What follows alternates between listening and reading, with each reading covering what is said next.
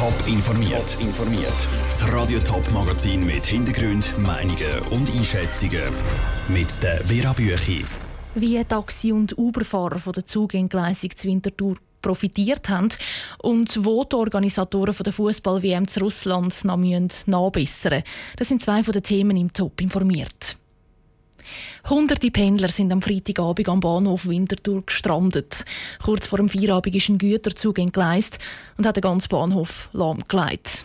Des einen Freude, des anderen Leid, könnte man jetzt sagen. Gewisse Taxi- und Uberfahrer haben die Situation nämlich genutzt und plötzlich hohe Preise verlangt. Das löst in der Taxibranche heftige Reaktionen aus. Raphael Wallimann. Stundenlang haben die Leute am Freitagabend zur Wintertour zum Teil müssen warten, bis ein Bahnersatzbus gekommen ist. Wer einen wichtigen Termin hatte oder einen Flug hat müssen verwischen, hat nicht so viel Zeit gehabt. Die Verzweiflung ist ausgenutzt worden, wie mehrere Top-Reporter berichten.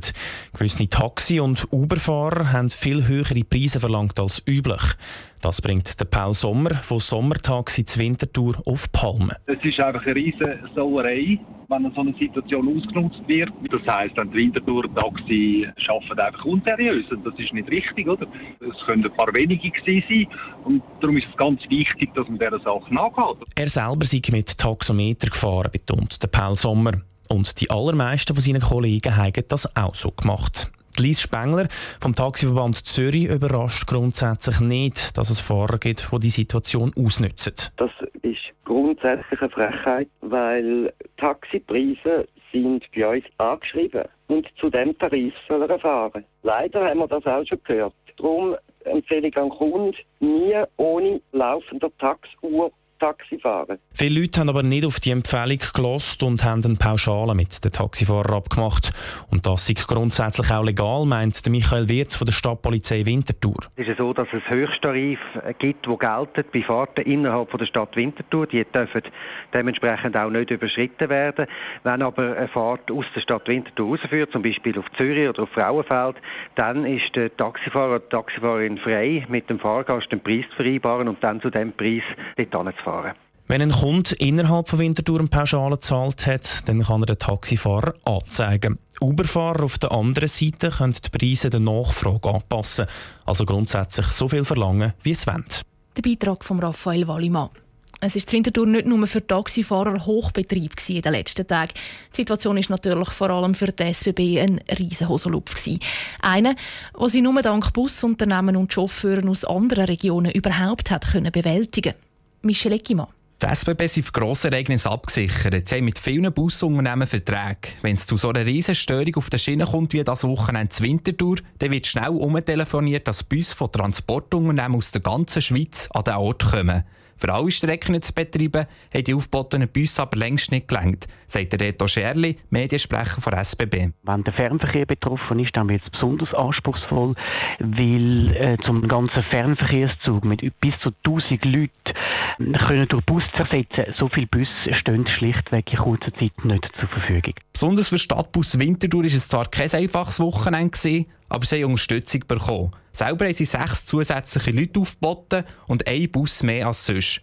Ohne den Fahrzeug der anderen Kantone wären sie überfordert gewesen, sagt der Chef der Kommunikation von Stadtbus Winterthur, der Reto Abderhalden. Ich denke, es gibt immer wieder, dass wir Bahnersatz fahren müssen. Dass es in diesem grossen Umfang stattfindet, das ist ein bisschen außergewöhnlich. Auf der anderen Seite sind auch andere Transportunternehmungen mit im Boot gewesen. Also wir haben das in dem Sinne nicht allein müssen stemmen. Eines von diesen anderen Transportunternehmen war Postauto. Der Walter Schweitzer, Leiter von Postauto Region Ostschweiz, sagt aber, dass sie am Freitagabend nicht sofort helfen können. Am Abend um 5 haben wir kein Ersatzfahrzeug gehabt, aber am Abend um 8 kommen schon erste Fahrzeuge raus und Samstag, Sonntag haben wir natürlich aufgrund des ausdünnteren Fahrplan dann wirklich auch Auto vor Ort gehabt. Darum haben wir auch sofort können unterstützen. Insgesamt sind am Wochenende Winterthur acht Busse mehr als sonst gefahren. Der Shuttlebus von Stadtbus Winterthur ist zwischen dem Hauptbahnhof und dem Bahnhof Grütze hin und her gefahren. Der Beitrag von Michel Eggimann. Wie hoch die Kosten für all die Ersatzfahrten und auch für die Reparaturen am Bahnhof zu Winterthur sind, das kann die SBB im Moment noch nicht sagen. Die Fußball-WM zu Russland wird die teuerste, die es je gegeben hat. Das ist schon im Vorfeld klar gewesen. Geschätzt über 11 Milliarden Franken hat Russland ausgegeben, um ein perfektes Turnier auf die Beine zu stellen. So richtig perfekt läuft aber noch nicht alles. Das hat David Nadig rund ums Spiel der Schweiz gegen Brasilien zu Rostov erlebt. Sauber muss alles sein und perfekt aussehen. Niemand soll denken, dass Russland grau und vielleicht sogar ein bisschen staubig ist. Gestern in der Rostov Arena beim Match Schweiz gegen Brasilien ist schon vor dem Abpfiff eine ältere Frau mit einem riesigen Wischmopp leicht gebückt die Stege von der Tribünen abgestiegen und hat putzt, seelenruhig geputzt, was eigentlich noch überhaupt nichts zu putzen gegeben hat. Was auch auffällt, ist eben das Lächeln. Die Russen begegnen einem sonst auf der Straße eigentlich eher mit einem gleichgültigen Gesichtsausdruck Ausdruck. Rund ums Stadion wird man aber angestrahlt, wie wenn man der liebe Gott persönlich wäre. Die meistens weiblichen Volunteers haben grosse, überdimensionale Händchen an und zeigen einem den Weg irgendeinen, ob es der richtige ist, ist auch eher Glückssache. Fragt man auf Englisch zum Beispiel, in welche Richtung der Fluss ist, wird man ganz sicher weiter weg von dem Gewässer geschickt. Ich vermute, ein paar Schweizer Fans irren noch heute Rostov auf der falschen Flussseite und fragen sich immer noch, in welche Richtung hat jetzt der überdimensionale Händchen eigentlich schon wieder gezeigt? Der David Nadig aus Rostov am Don. Das nächste Spiel hat die Schweizer Nazi dann in Kaliningrad, und zwar am Freitag gegen Serbien. Top informiert, auch als Podcast. Mehr Informationen gibt es auf toponline.ch.